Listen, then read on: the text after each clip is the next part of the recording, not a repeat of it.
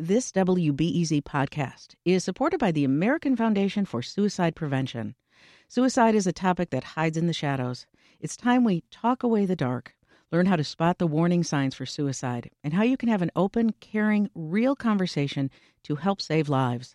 Visit the American Foundation for Suicide Prevention to watch the new short film and learn more at afsp.org slash talkawaythedark. This WBEZ podcast is supported by Ravinia, with over 100 concerts under the stars this summer, including Daryl Hall and Elvis Costello, Norah Jones with special guest Mavis Staples, the Beach Boys with special guest John Stamos, Shaggy and TLC, Jason Isbell and the 400 Unit, the Chicago Symphony Orchestra, and more. Their 30 acre park is nestled in a gently wooded area. Bring your own picnic or eat at one of the park restaurants. Tickets available now only at ravinia.org. I'm Sasha Ann Simons, and this is Reset. Today, we reflect on the deadly storming of the Capitol one year later.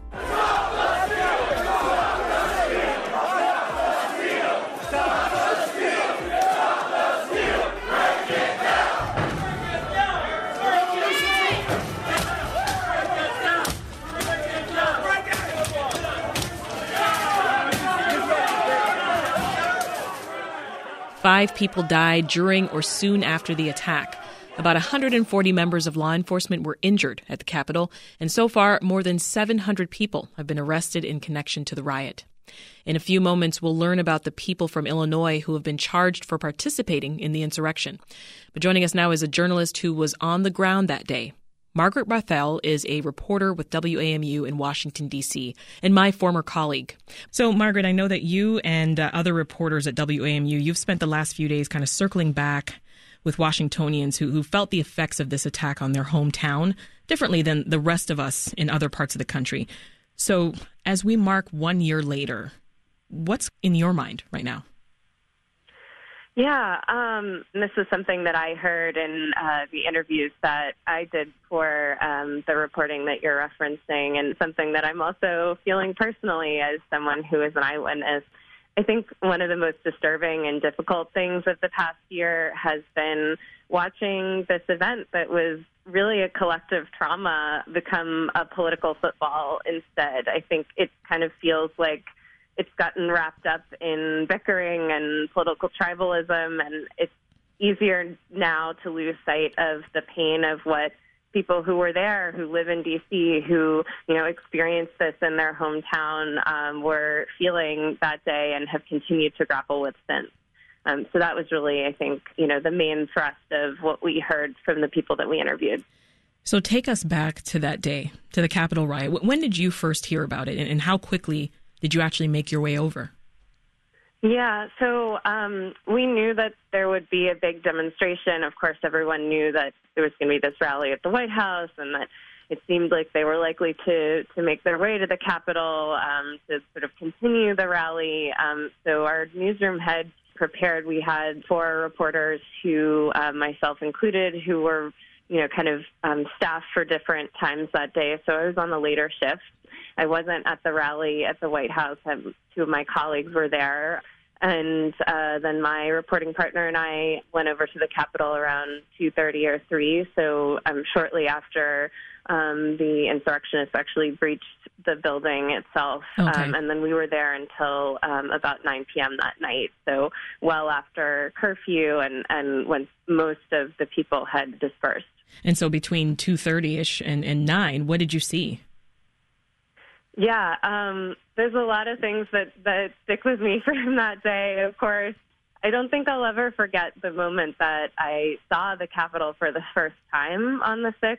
I was walking up to the east side. It was just a really shocking moment seeing the steps just jammed with um, Trump supporters and a big part of the Stone Plaza kind of below just swarming with people, um, you know, screaming, and it was really loud.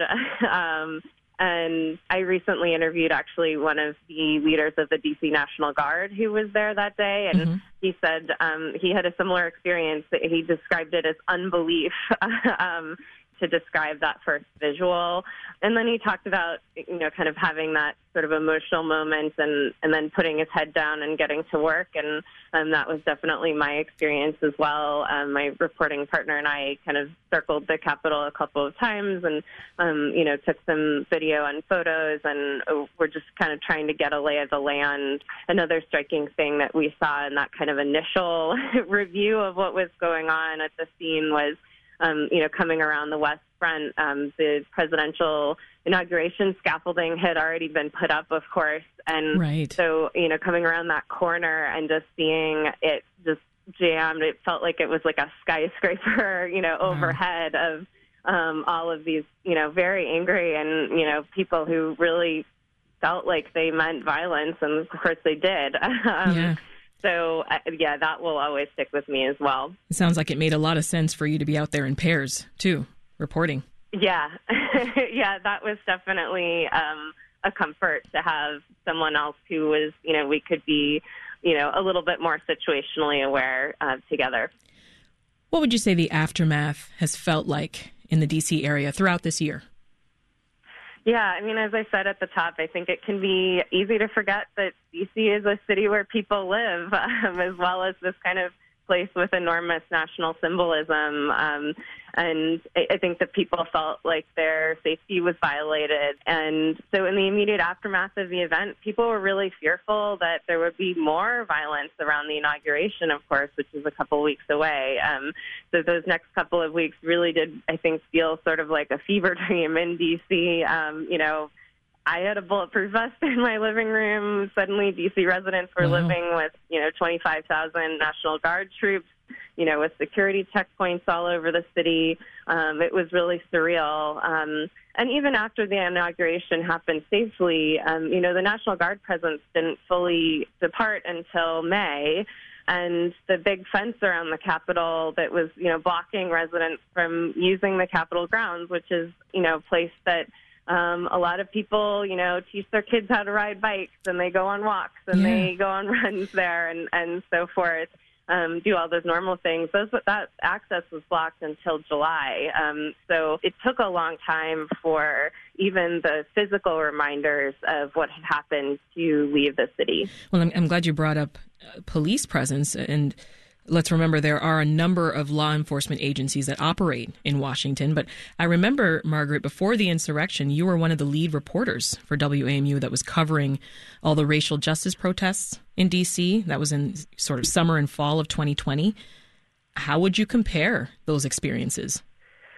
Yeah, I mean, certainly I have been thinking a lot about that. And, you know, I think the central thing for me is that um, you know, the police reaction to um, the two groups of people was just so, it, it felt really quite radically different. Um, you know, we would see routinely in some of the, the larger nights of, of racial justice protests in, um, you know, summer and fall 2020, dozens or even hundreds of people arrested and you know we just didn't see that at the capitol um, on the 6th. I think that um, the Capitol Police the next day reported that they had arrested 14 people. You know, and I know that police leaders have said um, in some cases that the threat was so dire that they were focused on securing the building and not on making arrests. And mm-hmm. of course, you know, we know that the FBI and um, federal law enforcement since then, you know, have arrested, you know, hundreds of people who were involved in the insurrection. But at the time, just watching what happened and, you know, the degree of violence that the rioters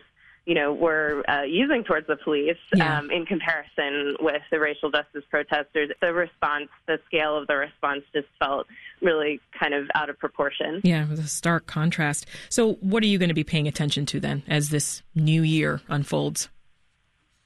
Yeah, on uh, a local level, you know, we are, of course, interested in what the continuing healing process looks like for um, people in DC. Um, you know, how do we move forward and heal but not forget what happened? And also, of course, the scope and scale of the threat from, you know, right wing extremists um, does still feel very real in the city. You know, we've had a couple of incidents that we've um, you know, seen over the past year where somebody with, you know, right wing um, political affiliations, there have been bomb, bomb threats on Capitol Hill and, and so forth. And I know that the scale of threats that the Capitol Police has been dealing with with respect to lawmakers mm-hmm. has been really heightened. You know, I think that it's kind of that balance of, um, you know, moving forward and coming together as a community and, and also being realistic about, you know, what could still happen in the future. Lots to pay attention to a, a, year later.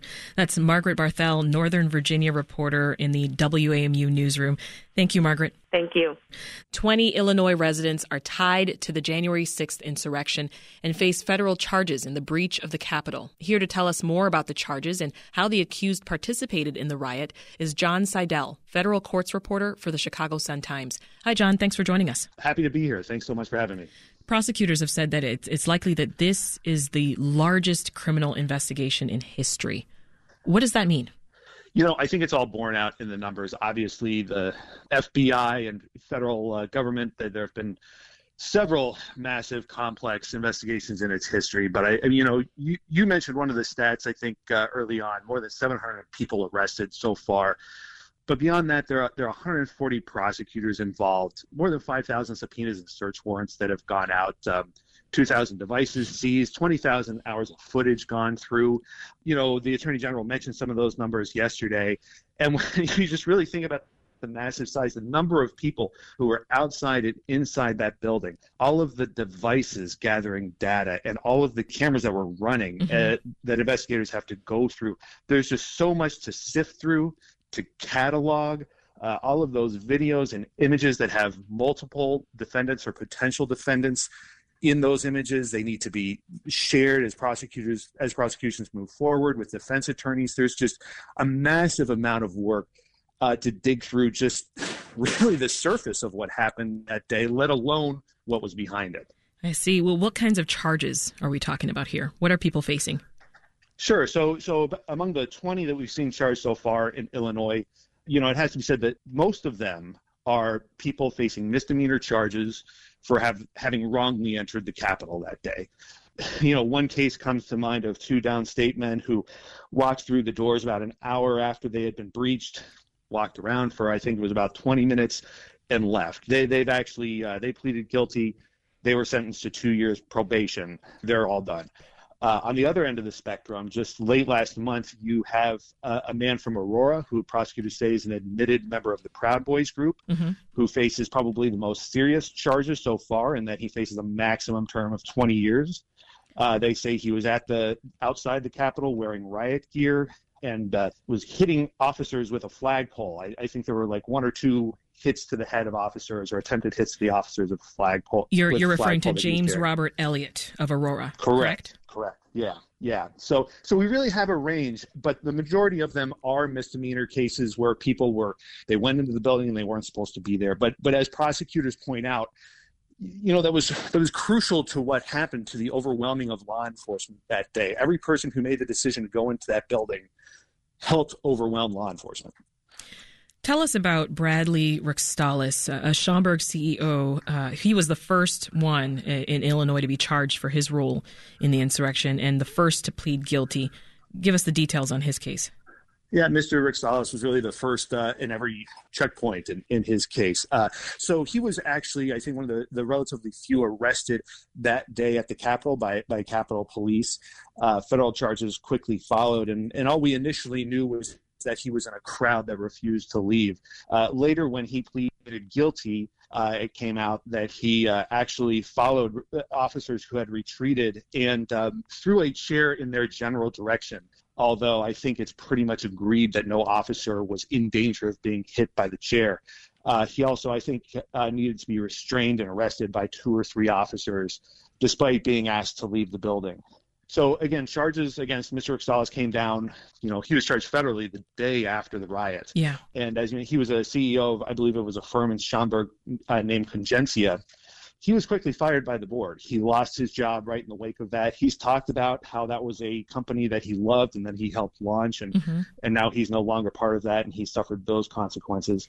Uh, he was also sentenced to 30 days in jail uh, for his role in the riot, and he was just ordered this week by a judge uh, to report to a prison facility in Michigan on February 1st. So uh, next Okay. month we will, if that goes forward, that'll be the first person from Illinois to be imprisoned uh, Wow. for his role in the riot. There was also a Chicago police officer in the mix. Uh, he was charged in connection with the riot as well, uh, Karol Chwiesiuk. Remind listeners what he was charged with. Sure. So uh, Karol Chwiesiuk, uh, again, was charged with misdemeanors, uh, some of the typical ones that we've seen, knowingly entering or remaining in any restricted building or grounds, violent entry and disorderly conduct. The complaint against uh, Officer Chwiesiuk alleges that he traveled to Washington, D.C., and again, he was one of those who just wandered in and spent, I think it was roughly give or take an hour within the building. Most notably, he was, uh, uh, it's alleged he took a selfie in Senator Merkley's office. And, and wore a yeah. CPD hoodie, right? And wore a CPD hoodie. Yes, he he was uh, uh, proudly displaying his affiliation with the Chicago Police Department that day. He also traded several text messages that were included in the complaint. He told uh, an associate of his he was going there to save the nation. Hmm. Um, so he was put on desk duty. Uh, I believe he's uh, inactive, and uh, the charges against him are still pending. so, John, what do you think we can learn about our region from these cases? It's a great question. It's one that I've been trying to think about over the course of 2021, and I know on the national level, people have been trying to figure that out too. And, I have to say, it, it's it's hard to really, you know, say something about our region based on these 20 individuals. Only a few of them are, are charged with any kind of violence. I will say I was looking through a chart yesterday of the number of defendants per state uh, based on population, and I checked to see where Illinois fell, and you know we're we're right there in the middle. Hmm, It seems that you know our demographics seem to really reflect uh, what we see nationwide. We've seen largely misdemeanors, largely male, um, one police officer, one member of the Proud Boys. I, I think that all holds up if you hold it up against the national statistics. So if anything, I'd say that you know we're not we're not immune from this. We were we were there. We were part of it. We didn't have a lesser role. We didn't have a greater role. We're- Yeah. But Illinois was definitely represented. You expecting to see more people charged and, and sentenced this year? Uh, certainly, yeah. I mean, we have multiple sentencings pending. I, I think that we have four more who have pleaded guilty who have yet to be sentenced. And, you know, the Attorney General's comments yesterday, I think, really made clear this seems to be more the beginning. I think what these 700 arrests so far, more than anything, just appear to be laying the groundwork for whatever's coming next. That's Jon Seidel, federal courts reporter for the Chicago Sun-Times. Thanks for making the time to talk with us, John. Thanks so much. Take care. Well, that's it for today's Reset.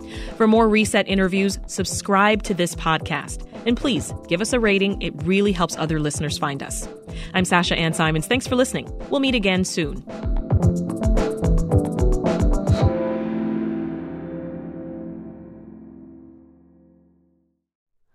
Hi, it's Terry Gross, the host of Fresh Air.